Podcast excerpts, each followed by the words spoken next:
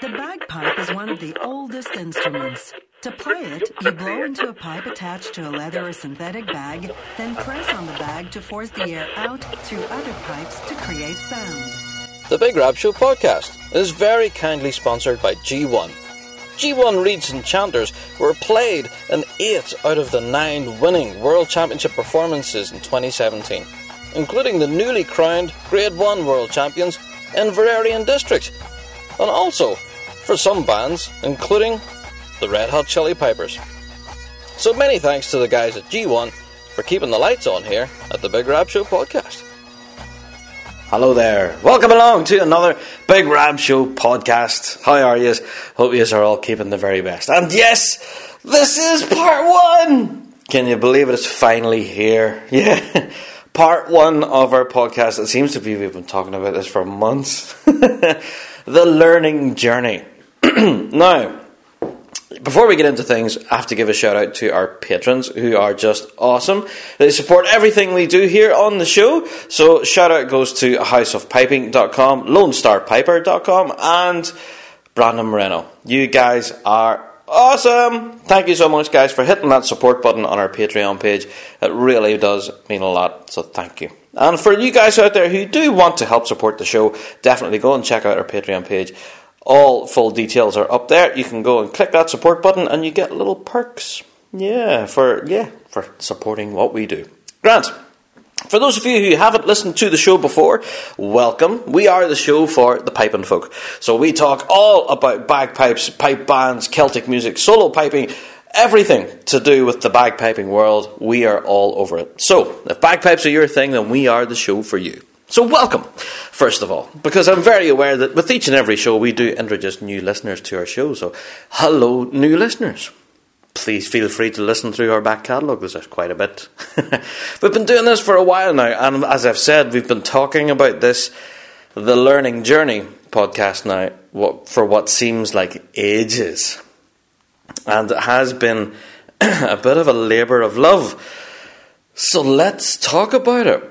The reason why we started to do this podcast in the first place is because I did realize that a lot of people listening to the podcast were just starting on their piping journey. Be they, be they pipers, be they drummers, yeah, it seemed to be a good majority of our audience were all beginners. So, this podcast, The Learning Journey, is for you guys. You guys who have just picked up the sticks or just lifted the chanter for the first time this is for you. But also for us veterans or us old hands, as we like to say here in Northern Ireland, yeah, this is for us as well.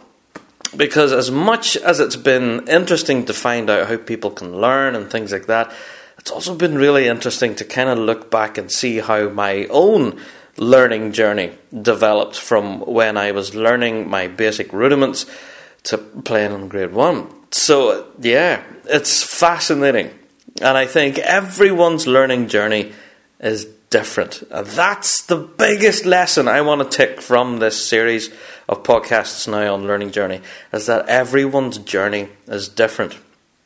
On this series, yes, we will be investigating learning journeys. Specifically, Uh, yeah, learning online, going to proper classrooms to go and learn how to do it, to being sat down in a band hall and being taught face to face, or even from aunts, uncles, mothers, fathers.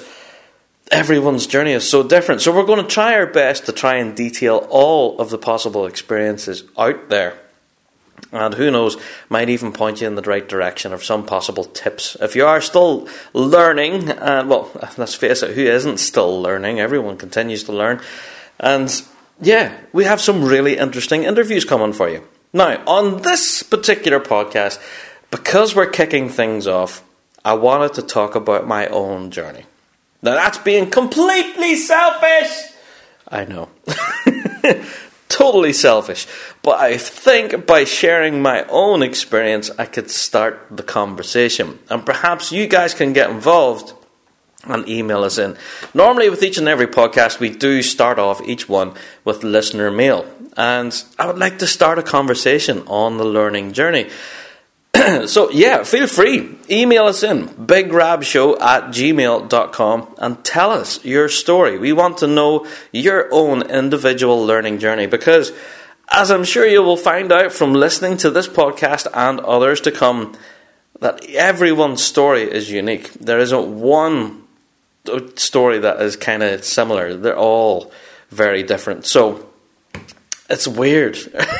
you know, with everyone learning differently, to come together collectively and play in a band is nearly nothing short of a miracle. But we do it every weekend, a competition. You know, it's the strangest thing.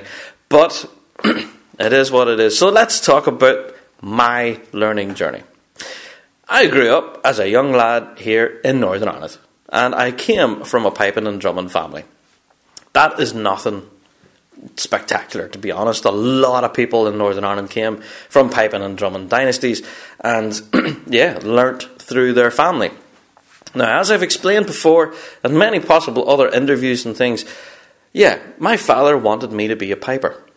And I was kind of blowing and squeaking into a chanter from I was no age. But I was also, uh, yeah, baiting things and, yeah, tapping and drumming away from I was no age as well. now, we did talk about this on a previous podcast about what the proper age is to start learning. Yeah, we did talk about it on a previous podcast. Was there a special magical age, as they say? And I think the answer to that question is no. No, there is no real magical age so it kind of blows that theory out of the water. Anyone that I've been chatting to so far uh, when putting this podcast, a series of podcasts together, is that they all started at different points in time. You know, there was no one set age where everyone had, you know, an instrument stuck in their hand and said, right, you learn now. So, no, there was no set age. But according to my father and my uncles and my grandfather and everyone else who came before me, the magic age was nine years old. So, before then, I was actively stopped from doing anything. If I ever had a pair of sticks and I was, you know, banging away to a record or whatever that was on, I was, you know, the sticks were confiscated and I was told no. Because, yeah, with age five, six, seven, even eight years old, you can develop all sorts of terrible bad habits, apparently, and these will carry through for the rest of your piping and drumming career. So, as much as it was encouraged to listen and love the music in our house, it was also discouraged until you were nine, and then you were allowed to play. So, it was strange. but, that being said, there was a constant battle throughout that period of time from birth all the way until age nine in my own life what was I going to do? Was I going to be a piper or a drummer? Now, it wasn't a matter of was I going to do it? It was a matter of when. Do you know what I mean? Like it was just inevitable. It's just part of daily life that uh, baby's born. Yeah, is it a piper or is it a drummer? It's not a. It's not a given that it's. Uh, you know, maybe that's an astronaut or a, pol- a police person. Or, do you know what I mean? it's just the way it is. People were born pipers or drummers, and yeah. So for a long time, there was a long struggle between being a piper or a drummer. And my father was a pretty well known teacher of piping in the local area. And whenever I hit nine years old, I got my first chanter, and I was taught the scale. Now, at this point, I was nine years old, and I had already decided that I kind of leant more towards the drumming, but because my father wanted me to be a piper, I thought, okay, let's learn this. So I learned the skill, not a problem. I think I learned uh, what's called GDEs. I think a lot of pipers have been nodding their head at this stage. And I was gradually working my way through the RSPBA tutor book, as most beginners would. And again, it was just constant practice on the chanter, learning how to blow a steady tone, how to give the notes all their appropriate values, and yeah, just going through your GDEs, playing them in different rhythms, and yeah, but for me it was kind of dull because at that time I was also learning tenor drum because my local pipe band that I was a member of at that time at nine years old was the Queen Elizabeth Pipe Band from Castledawson, and they were in grade two. Now, whenever I went to band practice with my dad, I always hung out with the drummers because I don't know, they just seemed to be more fun. Whoa, controversial. But yeah, I always kind of gravitated towards the drummers. Pipers always seemed to be really focused and, you know, very serious and always really interested in tuning all the time and never really seemed to have any time to talk. Whereas drummers, however, were focused on playing. And whenever they finished playing, they sat around and had a laugh, tried to relax a bit, and then played again. So I don't know, different cultures, pipers and drummers. Ugh, I'm going to start a war here. But yeah, myself, naturally, I gravitated towards the drummers, but I was learning how to pipe. Now, everyone in the band knew that I would never make the competitive field within my first year, maybe not even my second or even third year of learning how to pipe. So I had to do something in the meantime. So it was just a natural thing. Here's a pair of tenor sticks, Rab. You can play tenor and learn all the rhythms until you're good enough on the pipes. That's fine. Now, at this stage, I haven't even seen a set of bagpipes. I haven't even held a set of pipes. I haven't blown them. haven't even got a note out of them. Knew nothing about blowing drones or how to tune. Nothing about actual bagpipe playing. I was always just chanter and book. And that was it. Never differentiated from that. So, whenever I was tenor drumming, it almost seemed to be a world of unlimited musical power. It was incredible because as soon as I had learned all my rhythms, my hornpipes, my my march, my six eight, you know, learn all the rhythms and all the you know the sets that the band was playing, then you enter a world of whenever I had started. It was like 1989, and flourishing wasn't really a thing for tenor drums, but I had noticed it during my first couple of seasons with the band. So maybe 90, 1990, 91, I decided I wanted to learn how to start flourishing. So I, yeah, got a few pointers from some of my mates in grade two. And yeah, they showed me how to flourish. And next thing we know, the Queen Elizabeth Pipe Band from Northern Ireland were flourishing tenor drums. And that was awesome. Yeah because it was just a lot of fun because you're able to incorporate something else into your rhythm playing this something visual and I was really hooked on it. And then the more I get into tenor drumming the more I realized the whole rudimental thing and everything that I was doing on tenor was very similar to what they were doing on snare. So it was kind of a natural progression. Plus the bagpiping I don't know what it was I just couldn't stick with it. I, I, I was just hardwired to drum I think. So eventually, my uncle had won. My dad's brother, he was a drummer, and eventually he won me over by constantly buying uh, drum pads and sticks and things like that for my birthday. yeah, so my uncle took me under his wing, and yeah, taught me snare drum from yeah from I was roughly about nine, ten years old. I was learning snare drum rudiments to help with my tenor playing, and then eventually graduated into playing actual snare drum sets. So What's the first tune I played as a snare drummer? Very simple, very easy. I played 4 4 sets. And as a snare drummer, I think most snare drummers would learn the same thing. You learn standard road settings, and then you graduate onto whatever it is your band's playing, be it an MSR, be it a medley set, whatever.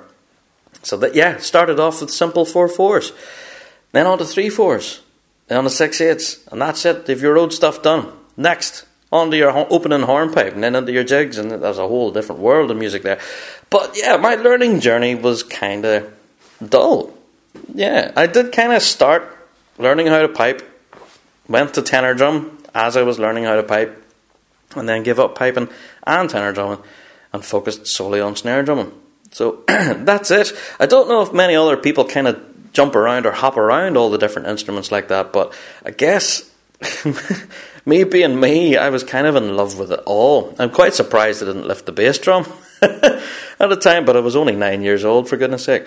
But yeah, at that time, you know, the world was my oyster, and I just did want to learn it all. And essentially, I did have to pick and specialize, if you want. And thankfully, I was very lucky. I had a lot of family who were very talented musicians and were able just to teach me at home you know, as well as two nights a week of band practice, competition on the Saturday, and then you also visited family and relatives all through the week. So each time you visited someone to say hi, of course you had to bring your sticks with you, or you had to bring a chanter and say hello to your uncle. Whatever. Do you know what I mean? That was just one of those things. You didn't go to visit an aunt and uncle without an instrument under your arm to play a couple of tunes, and it was just the way it was. I know it kind of sounds really cheesy, but it really is the way it was. And if anything, through a lot of the conversations I've had, that seems to still continue to this day here in Northern Ireland, and even in Scotland too, where you know piping and drumming is in the water. And if anything, I, I do realise that we really take it for granted. We have so many talented musicians here, uh, competing and not competing um, in piping and drumming world, that who just yeah offer free lessons and tips and advice just at a drop of a hat. Do you know what I mean? It's crazy. Like even now, no word of a lie, I still keep a pair of sticks, a spare pair of sticks and a pad in the boot of the car, just out of habit. Now I haven't drummed in a pipe band now for the best part of four years, five years maybe. I haven't actually played in a competitive field in five years. Wow, that's scary when you say that. But I still carry sticks and pad in the car, just on the off chance, you know, I might play a wee rattle with these guys for a laugh, you know? And it's just one of those things. So, my learning journey, it started with family. In the house, learning how to play with dad and then my dad's brother. And that was it. It was a family thing. And then from there, of course, it graduated into the pipe band. And whoever was in charge of the drum corps or the pipe corps at the time were normally the people to give the lessons. So, what normally happened at band practice Band practice started for the band at 8, however, lessons for beginners began at 7. So from 7 pm until 8, the beginners sat in and learned how to do their thing, and then from 8 pm until 10, say, or even 10.30, and what normally ran on each night. Um, but yeah, you got two hours of full band practice, and the learners kind of sat to the side, or if they were capable enough, they tried to mess in, muck in, kind of thing.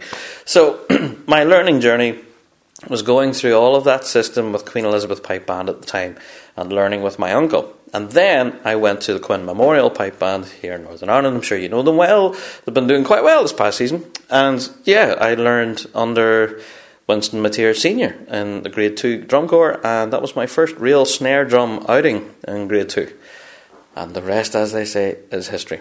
I have spoke a great length about my learning journey on the Las Vegas Pipe Band videos inside the circle. You can go and check those out. I will not bore you anymore about my own personal journey because, yeah, I think I can rabbit on about myself a bit too much. So, but there you go. I do want to know your own particular learning journey. What pulled you in in the first place is very interesting to me uh, because for myself, yeah, it was a family thing. It was just inevitable. But for anyone else that suddenly wanted to decide, I know what's going to be a good idea, I'm going to learn how to pipe. you know, it seems for most people it can be a very random thing to do. Um, so, yeah, I'm interested. Interested to hear your story. Be sure to email us in bigrabshow at gmail.com. Please do tell me your story. It would be fascinating to hear from you. Because one thing I do note is that everyone's introduction, as well as everyone's learning journey, is all entirely different. I know a lot of people have listened to bands such as the Red Hot Chili Peppers or other such, you know, rock kind of bag rock kind of bands, and that's what gets them into it. They go, "Oh man, I want to play that Smoke on the Water or you know, We Will Rock You kind of stuff on the pipes. That's kind of kick ass. I want to do that." You know what I mean? And then whenever they realize it's a world that you know requires a lot of work to actually master the instrument. Yeah, can't put a lot of people off. And if anything, that's another avenue that we're going to explore on the podcast is how to keep complete beginners interested. Because I will hold my hands up and freely admit that during my learning years, during the first four or five years of my drumming career, I really wanted to give it up. I thought I'm never going to get this. I thought this is terrible. I sound like a bag of bottles. Every time I come into the drum corps, everyone's looking at me. I'm the new guy and I'm just falling apart. It happens. the thing is, though, is that I've seen it happen to so many other people, and I, you know, we've all been there. I think is the message. Uh, whenever I was with Ballinderry Bridge and I was learning all the sets and stuff with the Grade One outing, that was the message that was coming across. I was very nervous. Like a lot of these guys in the Ballinderry band at the time, I really looked up to, and I thought some amazing players. And uh, me to be sitting there in the middle of them all, trying to learn sets with them, I was like, these guys are rock stars to me, and I'm sitting here trying to play alongside them. Like that's like somebody who's just picked up guitar, played it for ten years, and then decided I want to play next to Hendrix. well, maybe that's a bit far fetched, but that's what it felt like. And if anything, the overwhelming message from everyone is that we've all started somewhere. You know what I mean? Even the big legends in our piping game, Richard Parkes or even the recent Glenfiddich winner, Mr. Terry Lee, they all started somewhere. They all started squeaking, squawking their way through Abide With Me or Work for the Night or, you know, Scotland the Brave. They all started somewhere. You know, not everyone started playing these big blistering hornpipes. So yeah, everyone started somewhere. And I think that's the big message to, to take from this is that everyone's learning journey is completely unique. And then we all start somewhere. So, I want to hear where you guys started. I want to know your story. Please email me in bigrabshow at gmail.com. I want to know your learning journey story. Yeah. Now, I do realize, as I've said at the very start of the podcast, that a lot of people who listen to my podcast are complete beginners. Never lifted a chanter before, never lifted a pair of sticks before, but suddenly found our piping world and have joined us on our amazing journey. So, with that in mind, I am aware that a lot of people who are listening to the podcast will be listening also internationally. So, whenever I looked at how most international people get their piping and drumming lessons done, you know, who teaches them? Who teaches you guys internationally? Like for me, I am so lucky to have so many people on my doorstep to be able to just give me a, a proper professional lesson at a drop of a hat. You know, not everyone has that luxury. Like a lot of you guys who live stateside or even in Australia or Canada, you don't have world class pipers and drummers living on your doorstep. So, where do you go for lessons? Well, in recent years, a lot of you guys, internationally specifically, have been learning online. There's a lot of different online services for teaching piping and drumming. And possibly one of the best and biggest names that comes to mind is the Piper's Dojo. Specifically, the Dojo University. And yeah, I couldn't go any further without chatting to Mr. Andrew Douglas. Yeah. So, without further ado, it's time to chat to Andrew Douglas from the Piper's Dojo.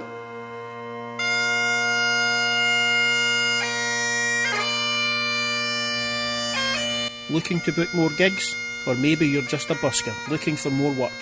House of Piping connects bagpipers with clients looking to hire. Member profiles include an image gallery, contact information, a link to your website, and audio video recordings all with full 30 day money back guarantee. Visit houseofpiping.com forward slash Big Rab Show for an exclusive membership discount. Again, that's houseofpiping.com forward slash Big Rab Show and get piping.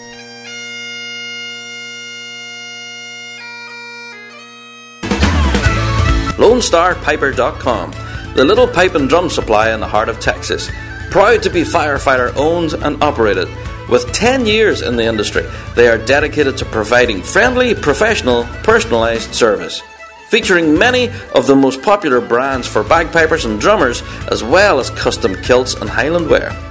Feel free to shoot them an email with questions about custom orders or to get a quote for special pricing on larger orders at sales at lonestarpiper.com. lonestarpiper.com. Check them out. Hello, this is Fred Morrison, and you're listening to The Big Rab Show. Pipe Band Hub, promoting the pipe band scene since 2011. For all your news, results, and performances, follow them on Facebook, Twitter, and with over 250 performances on their Audiomack site to choose from, make the Pipe Band Hub your first choice online when you pick up your phone.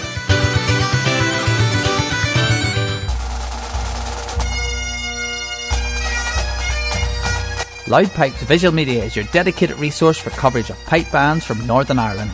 Loud Pipes Visual Media specialises in both photography and videography, so you don't only get to see the fantastic spectacle of piping and drumming, but you also get to hear it too. Loud Pipes Visual Media is always very keen to promote bands from Northern Ireland, so if you or your band has an event or you would like a specific photograph or video taken, please get in touch with Loud Pipes Visual Media on their Facebook page or contact Barbara on 07719 231 402.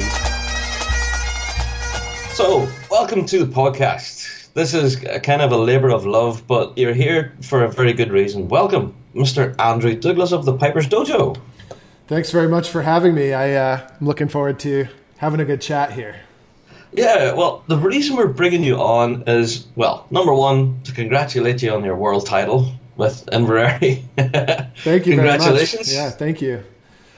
How was it? How did it feel to lift the big one?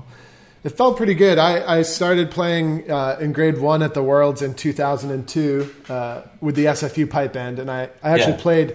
I played in the band with Stuart Liddell and Steven and uh, a few others as well. Like um, Callum Beaumont was in the band for a, a few of the years. I was in SFU as well. So so we actually a lot of us from the SFU band play in Inverary. But anyway, um, I joined the band in 2002, which is of course uh, the year after they had, uh, SFU had just won the Worlds, and then um, tragically, you know, uh, it was time for me to leave the band and sort of move on. Um, Yeah. As a lot of folks know, um, I was pipe major of the Oran Mor pipe band uh, from 2008 Right. onward. So that was the next big thing I wanted to do.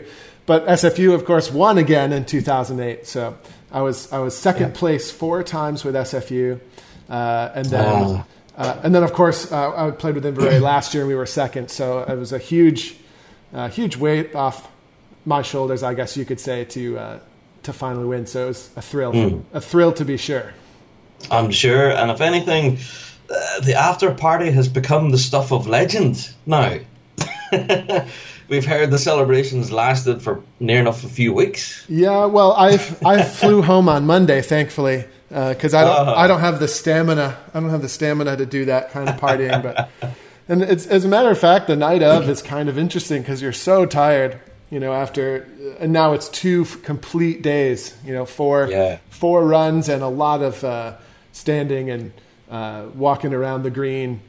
Uh, for two straight days, it takes a toll on you. So there's really only so late you can go uh, the actual night of. So then, of course, there's Yeah. the then there's the festivities on the Sunday and um, and what So down, down to the park bar for a few, yeah. yeah, a few. Although um, quite a few of the band went up to Inverary the day after as well to have a few Oh. have a few tunes up there. So Ah, uh, brilliant. so yeah, I managed to stay out of too much trouble, which is good. Good, good. So, well, I'm bringing you here to talk about. Well, this is number part one of the learning journey. Now, this was a topic that started on the podcast because I kind of realized that every piper and drummer has a different journey. Everyone seemed to start learning all sorts of weird and wonderful ways, but yet all essentially we end up at the same place. You know what I mean? So a lot of guys contacted the show and said, "Hey, we wanted to learn how to pipe, so we went to the Pipers Dojo." So I wanted to ask about your experience as a tutor, and yeah, how has your experience been of the learning journey for guys who come to you to learn? It's funny, uh, you know. It's it's a that's a big question. I think with a lot of uh, you know with you know a pretty long story for me. Really, I, I think I sort of accidentally discovered. You know, not only not only did I really love to play the pipes, and and I was doing so. Uh, and continue to do so at a very high level, not the highest. You know, like I'd always like to, uh, um, I'd always like to try and reach the next level of playing and you know there's always Yeah. a little bit more you can go I, I think even for the very very best that's probably true uh, but in addition to playing at a really high level which is something i was doing i sort of accidentally discovered uh, that i had a real passion for uh, helping people figure out how to play the pipes, otherwise known as as teaching. Um, So so the story more or less goes. I was doing some teaching, of course, because you know everybody who plays at a high level uh, tends to fall into some teaching roles. But I remember uh, my first year at SFU.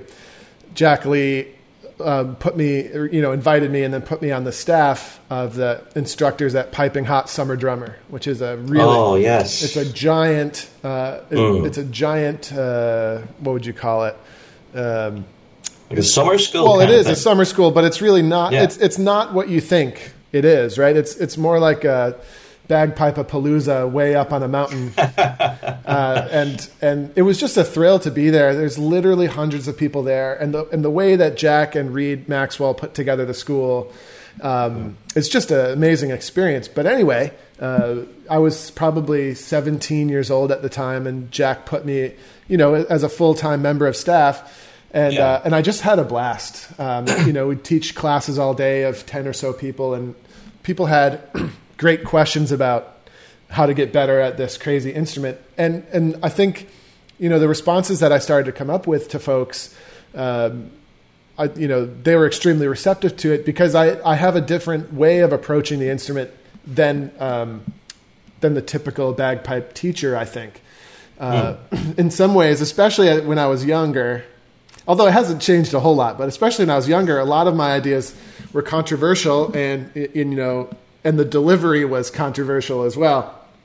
Yeah. Um, I made a lot of people, uh, a lot of poor souls cry and stuff over the years. Just, just be, you know, just because I'm so I'm so passionate and like down the line, and um, and it's different. It's very very different from how other people approach it. Uh, but anyway, uh, the vast majority of the response was very positive, and so, you know, and then I just I sort of got hooked on it, and then you know, as life carried on, you know, it, it started to become clear that that's pretty much all I really wanted to do, you know, uh, is play bagpipes, but then also kind of explore uh, how I teach them more. So, you know, uh, to keep a long story a little shorter, you know, Dojo University is sort of, um, you know, that's been the natural progression of what I do. Um, Yeah. you know, I do some teaching of individuals, but honestly, it's very limited. Um, I, I instead like, you know, I really enjoy the group seminar format, which is what we Yeah. do, which is what we do a lot of. Um, and then I also enjoy distilling information into chunks that people can use because that's the type of learner that I am, right? I, um, I, I took lessons for years and years with great uh, bagpipe teachers, um, and I can't understate or I can't overstate or you know Yeah. how much these folks have done for me, like Donald Lindsay and Jim McGillivray and Jack Lee, some of my Yes. you know big, uh, big, big influences. Now, obviously, they had a huge impact on my playing, but you know, one of the things that I think for me was uh, probably the greatest amplifier of what I was able to do is how you take that information away and process it on your own and fit it into your own thought process and how things work. Um, and then Yeah. and then you take that and, and then you try to use these tools to forge better and better music, right? Oh, and, yeah. and that's the uh, you know and that's the essence of it and that's what i'm trying to get folks to do at all levels um, as, a, as a teacher it's like let me give you you know let me give you the concepts and the ideas behind the fundamentals and let's see what you can do you know with that information That's interesting, yeah. So, say an absolute beginner who has never lifted a chanter before in their life, where should they start? Uh, it's an interesting question. I, you know, um, I think they should start with, uh, you know, uh, playing a full set of bagpipes, probably. Really? right? Yeah. Yeah, I Straight mean- onto the pipes. Yeah, and like now, listen, listen. Not a whole lot's going to happen there, right? But uh, to get somebody to play like maybe a low A on the bagpipes, and and you know the, Mm. the bagpipe, of course, would have to be extremely well set up to be very easy to operate. But Yeah. like you know, I think I think one of the big mistakes people make as teachers is that um, someone comes to you and they say, "I want to learn how to play bagpipes," and then you stick a practice chanter in their hand, which really doesn't have a whole lot to do with the sound of the pipes and the music of the pipes at, at that time, right? Like you need to sort of make those connections, and you need to sort of feel that excitement. Um, Yeah, you need that. You need that, I think. And so we wouldn't spend very long on the full pipes, but but it would kind of be like, right, well, you know, uh, first of all, let's talk about how the pipes work, and this is uh, eventually what we're going to do, and then They could feel Yeah. they could feel how it works. Hopefully, have a tiny bit of success, like maybe get a note to sound for a few seconds, and then Yeah. you know, and then from there, it's like obviously to try to learn on this instrument is going to be uh, too much. So that's why. Um, you know that's why we use the practice chanter, and that's going to be Yeah. phase one. So we're going to spend several months on the practice chanter, um, so that uh, so that we have something to transfer over to the pipes because that's a whole different skill in itself, right? So It is, yeah. so if I'm going to start a complete beginner, you know, I think that's probably the best. You know, that's probably the best thing to do. But I think your question is, you know, so once we're at the practice chanter stage, uh, Yeah. you know, what's the best thing to do? And and uh, we think the best thing to do is to start exploring um, how to navigate the scale and how to play with uh, how to play basic, basic rhythms uh, accurately. Um, that's phase one. So uh, we spend a lot of time. You know, obviously we learn the scale, but we also learn the basic idea behind a quarter note at the same time. So. Um, Oh, yes. right? Because those are the two things, right? You cannot have uh, you cannot have melody uh, without rhythm, right? Yeah. So the fir- Yeah. the first step is to bring those two things together, um, and so we spend a lot of time doing that. We do a lot of, um, you know, we do a lot of this.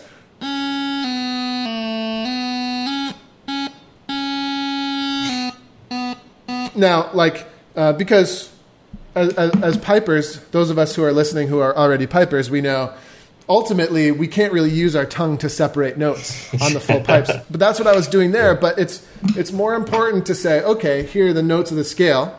Let's make sure we're going from note to note cleanly, obviously with no crossing noises, but also that we're playing with uh, real rhythmic accuracy with those rhythms. So we usually Yeah. we usually turn on a metronome for folks and we say, all right, well, quarter notes start on the click of every metronome. Um, and we try to like, you know, we try to get that, Yeah, yeah. um, we try to get that happening at an early stage. What, one of the things that happens uh, is that rhythm is neglected in a, you know, for, Yeah. for a lot of learners until much too late uh, in the process. And then it's very hard to correct rhythmic bad habits later. So, Yeah. so that's So- phase one. Speaking of bad habits, then, Andrew, you're bound to have seen your fair share of pipers coming to the Dojo University for lessons, and they bring with them a world of bad habits. Have you any tips for anyone trying to overcome any habits? Sure. Uh, you know, you got to you know you got to get to work on them. I, I think I, I think the biggest tip or the biggest pitfall or the biggest challenge people face is that they they fall in love with with um, ideas um, Yeah. that are both not real and uh, and if they are real, they're way over their heads. Like for example, like I can't tell you how many people, you know, let's say come come onto the dojo, and the thing that they're focused on the most is like, I'm I'm trying to bring out more light and shade out of my strathspey, Right, yeah. um, and that's what they're saying to me. But what I'm hearing is, um, you know, there's 27 crossing noises in the first part. Um, none of the none of the rhythms are being played accurately to the beat. Um, there's tons of problems with the grace notes, and Yeah. you know, and frankly, all of the embellishments are being played poorly. So light and shade, okay, and these super subtle things that it's true, you know, uh, it's true for a, an advanced player that's going to take you, you know, light and shade is going to take you from 95% to 100, maybe. Yeah. Okay, but, you know, most folks, as by most, I mean 99 out of 100 players in the world, um, still have a lot of work to do on 0 to 95%. Um, and, and those are the things, and, and what happens is, you know, and, and these are romantic ideas. Like, of course, we all want to play with feeling, and we want to play with light and shade, and we want to play uh, strong, weak, medium, weak. We want to do all Yeah. this stuff really, really well. You know, it's kind of like um, it's kind of like taking supplements uh, if you work out. You know, if you lift weights, like like in some Yeah. cases, in some cases, supplements are like are are an interesting avenue. I'm sure for some athletes who have done all the fundamentals, right?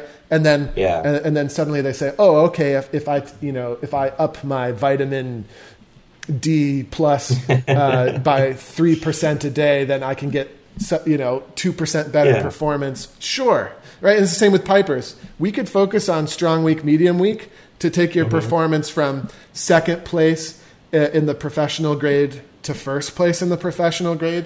But Yeah. but we're, the the vast majority of people are not in the professional grade. The vast majority of people are uh, what we would call grade four or grade 3 in North America, um, and Yeah. and the vast majority of people are at that level.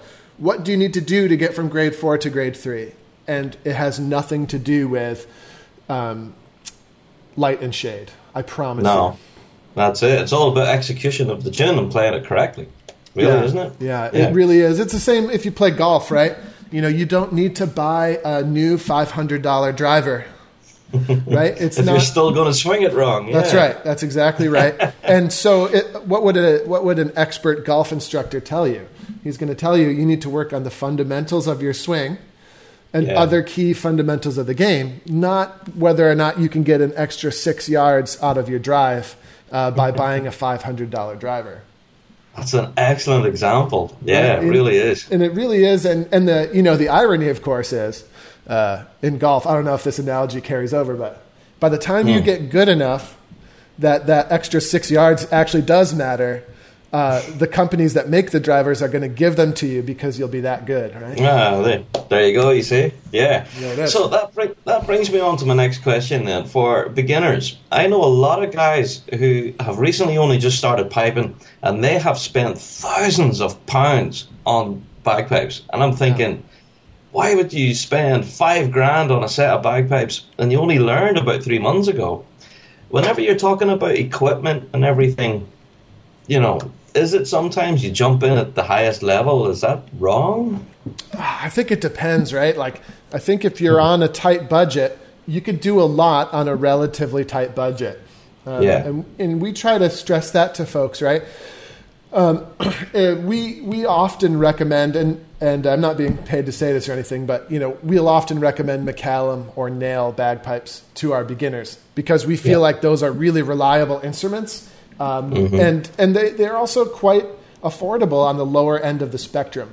And one of the big you know, and one of the big things you stress to somebody who doesn't uh, necessarily know is that the base model of Naill or McCallum has for all you know for all intents and purposes right the exact same quality of sound that you would get with their top of the line model. In general Yeah.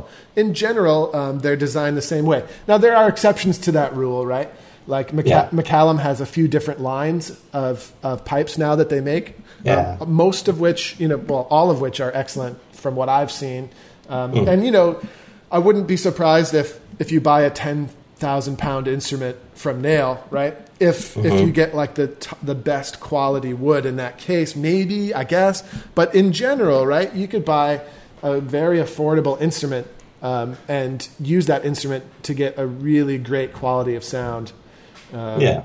you know i'm a perfect example i can't take care of nice things so i have you know i have very middle of the road you know uh, like like the Naill i have a set of Naills and a set of mccallums and they're just like middle of the road uh, Yeah. pipes and and we'll like you know as you know i just won a in, in the world pipe band championships in grade one with just a Yeah. normal set with just a normal set of Naills right Yeah. um, and so, when it comes to equipment, what you want to do is you want to use simple equipment um, that helps you along your journey of learning the fundamentals, and that's it. So, um, so in general, right? If I were to start a beginner, or if, if I had a beginner that was ready to get a set of bagpipes, I would probably put them on. You know, this is just what I would do. Uh, Yeah. And again, and again, none of these companies endorse me in any way, uh, but I would just say, I would, I would, I would probably recommend McCallum's or Naills. I'd put, I would put them on a. I love the Gannaway standard pipe bag. yeah. it's a yeah. great pipe bag for beginners. Uh, and then, and then some easy drones, a simple water trap, and then, um, Yeah. and then you know, uh, ch- generally speaking, a Chesney Reed. I feel like you know because Yeah. those are the materials for me. Those are the materials that that allow us to focus on focus on learning the fundamentals of the instrument the best. Yeah. Um, Rather than having to deal with a pile of maintenance, it's something that'll Sure. get you up and running. It's very steady. Yeah, exactly. And and you know, uh, people ask people ask all the time. Like one of the most common questions is, you know, uh, what kind of tone enhancers should I get? Um, and, and my answer is Yeah. always, you know, my answer is always, we don't want tone enhancers. It's not that they don't necessarily possibly serve a purpose for some players, but when we're learning the instrument, we want to learn the instrument, right? Yeah. As soon as you put a tone enhancer in there, or another good example is a moisture control system, which I do use, right? As a pibroch player, I use a moisture control system. Uh, but that's an advanced like application that I need that for. If I'm if I'm a beginner learning the pipes, right? I want a, the simplest possible setup that teaches me the fundamentals of the instrument. One of the things you can never learn when you have a moisture control system is you can never learn the true effects of moisture on your instrument. No, yeah, that's true. Never thought of it that way. Uh, and so you're never really going to learn what that system is actually for unless you learn without that system. Uh, yeah, and so that's true. you know, it's it's like a weird paradox, right? um, and and I see a lot Yeah. of bands like I teach band workshops often, Mm-hmm. uh, and I hardly ever get hired back because most of the bands have some sort of bizarre combination of contraptions that they use. Uh, you know, and, and Oh. Yeah. my recommendation is always, you know, stick to a simple hide bag with a simple water trap so that you can learn the basics uh, and understand all these concepts. Yeah, yeah. Ah, makes sense to me. So, can I ask you then about your own personal learning journey? Uh, we talked about bringing other beginners in, but I wanted to know about yourself as a beginner. How did you get started off? Um, for me, it was uh, it's pretty simple, really. Um, my dad, uh, my dad plays the pipes, um, and so you know when I would listen to him play, it was something that I really wanted to do, and so Yeah. uh, he took me through the Green Book, the College of Piping tutor, um, Yes. uh, lesson by lesson with me, and uh, um, it's just something that I wanted to do, and uh, you know, fortunately for me, like my dad is not a famous piper, but he he does have excellent technique and he has a really good sense of how to bring the music out of the instrument. So I developed a really strong foundation of skills, and then from there, um, from there, my dad and I got involved in a local band um, who who had Donald Lindsay come in. Donald Lindsay is a very famous uh, piping Yeah. teacher in in North America, right? But so so I was then just connected to Donald right there from a very young age. So and then Donald Donald sort of took me. Uh, you know, I would go to him for lessons, and he sort of got me going on the solo scene and really sort of, you know, develop, Yeah. developing the finer points. Um, and then and then Donald, of course, has his famous Invermark summer school that runs every year. So when I started to go to his summer school, that's when I met Jim McGillivray. Ultimately, I met Jack Lee, um, and you know, and a bunch of other names. I, I, I got the opportunity to study with Alistair Gillies for probably uh, Wow. probably 10, Yeah. 10 summers, probably at least. So I got Wow, to hang out, yeah. got to hang out with Alistair for years, and uh, you know Willie McCallum, Angus MacColl, uh, Andrew Wright, Yeah. the famous uh, pibroch player Andrew Wright, as well comes to mind. Um, and just the names are endless, and that's the magic of Donald, right? Donald's got all these connections, Yeah. and uh, you know. Um, the rest is history, I guess you could say, really. Um, So my career just sort of took shape from there. Cool. Can I just ask? This is a very interesting question, and I'm finding that everyone's answer is different. What was the first ever tune you learned how to play? Um, Scotswood Hay. Uh, the- Really, Scots Way Hey? yeah, in the Green Wow. Book. Yeah. Um, there were a couple other tunes, like the, the other tune that was in there was a tune called Robin Adair. Is that a common tune over there? Sounds familiar. I, goes I like can't this. think how it goes.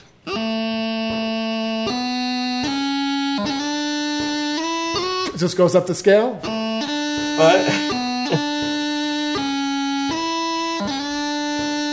So that was like, you know, if that wasn't the first tune, it was the second tune because it's like Yeah. it's just a very simple progression that goes up the scale. Uh, it's really not. Yeah. It's really not a common tune that I've heard a lot, uh, but No. uh, but it kind of is in our like in the upstate New York pipe band scene. You know, like most of the bands. Right. Um, and There so, you go.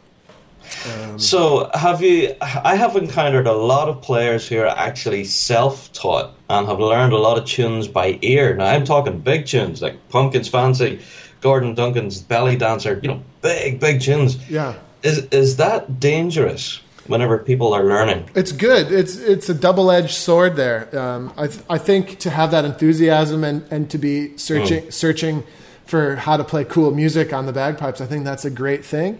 Um, yeah. But, you know, when you decide to undertake any mastery oriented skill, um, to do so on your own, right? You're just you're mm. putting a ceiling on uh, on how far you can go with that. So it's it's a bit of an ironic problem, right? Because uh, yeah. you love the pipes, that's why you're teaching yourself how to play them. But but like common sense tells you this mm. is a, mm. this is a mastery oriented skill. So unless I learn the actual fundamentals, um, there's going to be um, there's going to be a wall in my way that's going to stop me at some point. Um, yeah, it's the same, and it's the same with anything, right? Um, any any skill, mm. you, you, need coaching and guidance. You don't necessarily need lessons, no. but, but you need guidance, right? Like a lot of people, uh, a lot of people become great players just by playing in the pipe band system, and they never get private lessons. Um, a lot of people yeah. only get private lessons and never play in a band. Um, you know, and then some people, uh, some people sort of start where you're saying, and uh, you mm. know, on our website we have members that sort of start there, and then they're able to use the materials that they find and and continue to teach themselves, but but mm. like with with uh, you know other guidance and influence, right? Yeah, yeah. So you said earlier that you're a pibroch player. Uh, do you recommend that most pipers would learn pibroch? Do you think it's necessary to be a good piper to learn pibroch? It depends how you it depends how you define piping, right? Mm. Uh, for sure. Yeah. I, I, think you know uh, if if you're interested in becoming a, a solo piper, uh, yeah. which uh, which I always was. I loved competing, um, and I knew I couldn't win uh, I couldn't win in, unless uh, Pibroch was also incorporated in my playing. Uh, but if yeah. you're if you're interested in being a great solo piper, then of course you want to integrate Pibroch playing um, as early as you can into the learning process.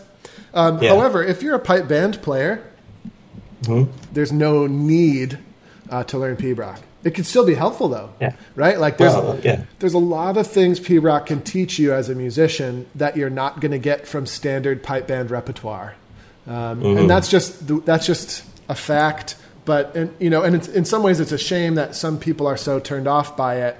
Um, it's one of those things. I, I think they're mostly just turned off by it because you know they're afraid of it a little bit, probably. I think um, that's it. Yeah, like yeah. whenever you watch the Glenfiddich, a lot of people don't understand really what's happening, and yeah. I think that's what it is. You know, and there is something happening there, and and it's not uh, it's not instantly appealing. Uh, yeah. But it's a it's an amazing art form, and it's a, I would consider it a branch of piping. You know, so so if that's mm. if uh, and uh, it's a big part of being a solo bagpiper. Um, yeah. If you're in pipe bands, it's it's only going to be something of a little bit of curiosity. It would be the same as it would, you know, it would be the same as saying like, you know, should you, you know, asking a Breton piper, should everybody learn Breton music? You know, um, yeah. and the answer is not necessarily, but obviously it's like a, it's a great branch of the art form, isn't it? Yeah, that's yeah. it exactly. Um, so I'm not going to keep you for much longer. I have bothered you for long enough on the podcast. But tell us a bit about the dojo. How did it all get started online? Um, it's a good question, really. I, I, mean, it was just a brainstorm. Uh, basically, um, yeah. I mean, it's it was just a brainstorm, and basically the idea was Skype lessons at the time. So this would have been six or seven years ago, probably. Skype lessons at the time are like the big thing. Yeah. Uh, but but I'm not much of a one-on-one teacher. I mean, I I don't dislike it, but it's not you know it's not leveraging what I do the best way. And so yeah. you know, so then the idea, just kind of like, uh, what if we could teach larger groups of people using the internet and you know. Then you find yeah. good, get some good webinar software and you try that and um, and it, it's it fits my skill set as well. I'm not I'm not a computer mm. programmer, but I'm pretty good with computers and uh, some of that basic logic, and so it just all sort of came together gradually. Um, and it's basically uh, an extension of what I like to do um, in in a way that's as scalable as as I can make it. Um, because Sure. because I, this is how I make my living as well. So the more the more folks we can help, um, the more it helps the uh, the bottom line a bit as well. So. Uh, That's it. I'm just never going to So- do that. You know, I think a lot of people who teach bagpipes come to that conclusion. You're just never going to, you know, if there's only, let's say, 10 hours you could possibly work per day, um, Yeah. that's only 50 hours a week. And so, yeah, you can make a living that way, but you're never going to, um, or there's going to be that ceiling where you can't scale anymore. Yeah, can't Not- progress any further. Yeah, yeah. Yeah, not to mention if you could teach 50 hours a week, you'd probably start to go crazy. I'm sure. Yeah. So before I completely let you away, uh, can you tell us of any one particular story where you were teaching someone and you, yeah, you found it particularly hilarious or anything like that? Oh man, there's like, uh, there's, I don't know. Uh, there's so many things that are um, that are interesting. You know, like there's the, t- the. I think everybody at one point in their career um, forgets to take the cork out of their chanter stock and tr- then puts their chanter in and crushes the reed. Oh, yeah. I think Yeah. we've all done that. I've probably done that like I've probably done that like ten times. But yeah, like it's always interesting when it's always interesting when one of your students is going to do that, um, and uh, I think it's always hilarious. It always happens at an inopportune time, right? Yeah, and then they have to do the walk of shame and here's my No. reed. yeah. Well, and, and people try to get out of it in all sorts of interesting ways. Uh, uh, like uh, they'll just go find another reed that they've got in their pipe box and just put it in, and then they'll, Yeah. you know, because this happened a lot when I teach bands, so they'll try and get away with it. But they put the reed in, and, and it's either like too hard for them or it's too easy, and it's like, wait, this isn't your reed is it? Um, and uh, and then I suppose in a you know a, fu- a final funny story um, is that when I first joined the SFU pipe band as a super young guy, um, and uh, people didn't know what to make of me yet, and it was it was at the first big concert that I was playing in with the band at the Vogue Theater in Vancouver, and Andrew Bonar and Dave Hicks, uh, they had a smashed up reed that they uh, they just had one laying around. So Yeah. while I was out of the room, they actually took my band reed out of the chanter and put this reed in, and put Oh, it put it back in my pipes. So uh, so I struck up, and of course, like nothing happened. I think I handled myself well, though. You know, like I just I took the reed out and I looked at it, and I knew I didn't snap that reed. So I looked around, you know, for any wise guys. So sure enough, they were pulling a little prank on me. Excellent. There you go. But, uh, so, can have you got any points of contact then for the guys listening to the podcast right now? Where can they go to check you out? Well, you can check us out um, at Piper's Dojo, basically any uh, any social platform like Facebook. Um, Facebook.com slash Piper's Dojo is great. Uh, PipersDojo.com. Um, and then there's Twitter and Instagram and Snapchat and all that is all Piper's Dojo. And we try to be uh, we try to uh, be as sociable as we can with everybody on the internet. So reach out to us and um, yeah, check our websites out if you're interested. Even if you already have a teacher, Dojo U is a great way to supplement the learning process.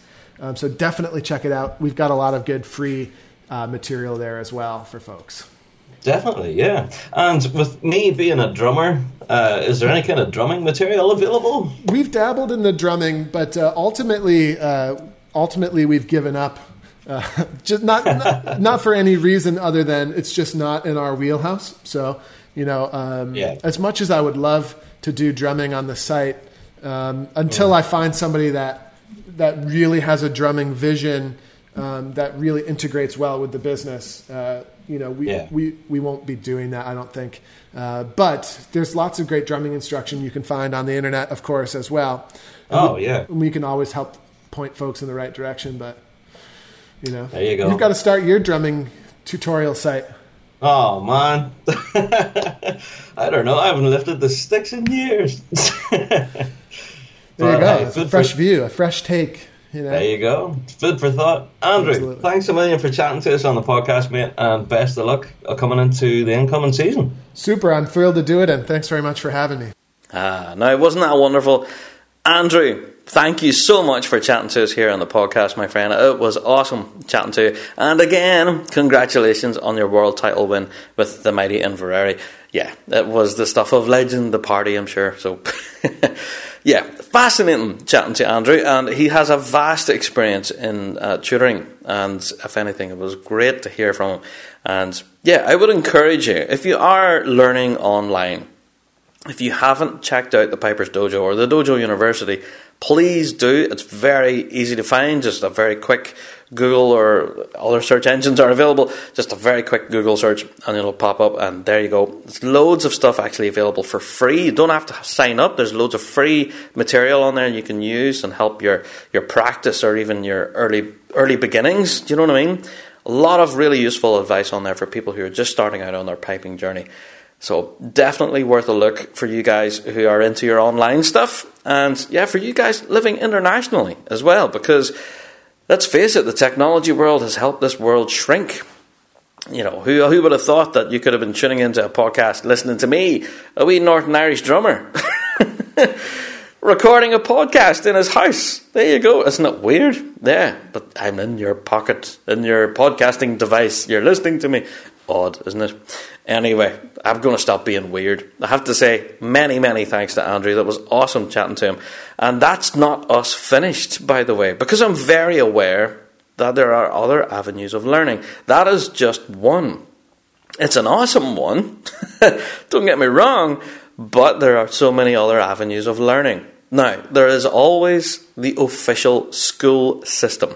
The RSPBA Northern Ireland have their own official piping and drumming school, so I will be hopefully visiting them and getting an interview with some of the teachers, possibly even the principal, or better still, even some of the pupils, the guys turning up for the lessons to see what they want to achieve by attending the piping and drumming school. Also, I want to chat to some pipe bands because these guys who are grassroots level recruiting complete beginners and teaching them up from being complete beginners to being world beaters. So, yeah, I want to get chatting to pipe bands as well. So, but there's always so many other different avenues for people to go and learn piping and drumming. Like people holding different various workshops around the place. We have different charitable organizations that put pipes and drums in people's hands and teach them. And like there's a lot, there's the band, the Ulster Scots Juvenile Pipe Band as well, who are funded by the Ulster Scots Agency here in Northern Ireland. That's an avenue. Plus, if I was in Scotland, I could look at the schooling system. A lot of the grammar schools and things in Scotland have access to piping and drumming programs. And that's not just in Scotland, it's also available internationally. You know, there's, there's we call St. Thomas from is it Texas? Yeah, and it, just so many to mention. I'm going to neglect people, and then people are going to get annoyed. One comes to mind, Brisbane's Boys College, and I think St Thomas Episcopal School, and just so many other different schooling avenues that are available around the world for learning piping and drumming. I do want to explore every possible angle. So, there you are, guys. That's part one of our Learning Journey podcast. Hope you enjoyed it. It was awesome hearing from Andrew, so thank you very much, Andrew, again for chatting to us. And to you guys, the podcast listeners, I do like to leave you on a bit of a challenge, and this week's no different. Please do get in contact with us. Email us in bigrabshow at gmail.com. We want to hear about your own personal learning journey, and we will bring that to you in part two of the learning journey. Yes, just around the corner. And for those of you asking, yes, don't worry, part two of bass drumming, a specialist podcast on bass drumming, is around the corner too. So do not fear. It will be there. Right, guys, that's it for another Big Rab Show podcast. Please share with your friends. Tell them about our wee show. Don't forget to tell them to give us that all important thumbs up on Facebook. It really means a lot. And also to check us out on Patreon and click that all important support button. It really does help a great, great deal. Right. Give us a review on iTunes. Subscribe if you haven't already so you don't miss a single episode. And I can hear the opening rolls. It's time for me to go. All the best. Well, that's it for another Big Rab Show podcast. Many thanks to our sponsors, G1 Reeds, raising the benchmark throughout all the grades. Winning 8 out of 9 possible World Championship performances, G1 Reeds are played by bands around the world, producing that quintessential tone. If you don't believe me, just listen to our current world champions Inverary and District. Until next time, guys, we'll see you right here on the Big Rab Show podcast. All the best.